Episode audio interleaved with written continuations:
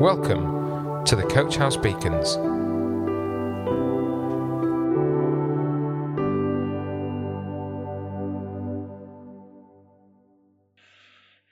Hello, everybody.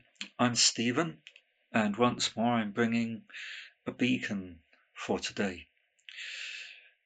In Luke chapter 23, we have a detailed account of the two criminals who were crucified beside Jesus. The fact that Jesus died between two criminals is a fulfillment of Isaiah 53:12, where it says that Jesus would be numbered among the transgressors. One of these men scoffed at Jesus even while he himself was dying in agony alongside him. I imagine that he was a real hard case of a man who felt no fear even of death and was probably the sort of man who would slit someone's throat without a second thought. He would have had no time for messiahs, religion, or anything that didn't somehow profit him personally. In short, he was an evil specimen of a human being, an absolute reprobate. Unfortunately, his kind are not uncommon, and I think there are more of them now than ever. Then there was the other criminal, but in his case, he appeared to have a rather different attitude of heart than his confederate. Maybe it was that the Holy Spirit was working in his heart during those last hours of his life. He acknowledged his fault and that he was getting what he justly deserved. More importantly, he had a revelation of whom Jesus was and asked him for mercy, and he received it. It is true that Jesus can save the vilest of people if they will but turn to him. Even in the throes of death, Jesus is able to save those who just ask, because that act of asking is an act of faith in Jesus. Nothing else is required. The turning of the heart to Him is the one thing necessary. How wonderful it is that to receive forgiveness of sin and salvation from the justly deserved wrath of God, that calling out to Jesus is all that is required. Many of us who are saved haven't led the sort of lives that those two men lived. But even the best, the most upright, moral, philanthropic person among us is still in the same situation of being sinful. And yes, there are those amongst us who will have been delivered from lives of evil.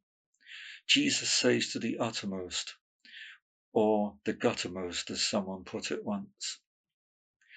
Whilst this story shows us that salvation is possible up to the point of death, most of us are saved well before this event. The repentant criminal had no opportunity to be baptized or to walk with God, getting to know Him better and growing in sanctification. But the majority of us do have these opportunities. The criminal was saved snatched from the very brink of a lost eternity, saved as through, as through fire, with nothing to show other than his having turned to Jesus at the last moment. He was undoubtedly very grateful to Jesus when they met later in paradise.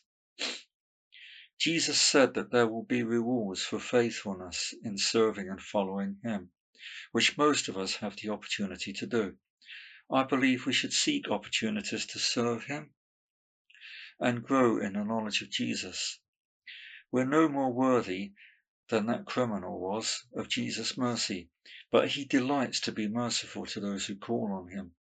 I believe He also gives opportunities for service, even if it perhaps is not in ways that we would have chosen or expected. It has been said that we are saved to serve. Seek Him for this. The dying criminal was promised to be with Jesus in paradise. That would have happened as he slipped out of his body, as death occurred on the cross. We have that promise too, but we can go to Jesus after lives of faithfulness to him. There's something to look forward to, I believe, and that's there's also the possibility that we'll find ourselves suddenly in his presence without having died. In either event, let us be faithful to Jesus in what he gives us to do, and in just walking with him, even if we aren't given a particular task.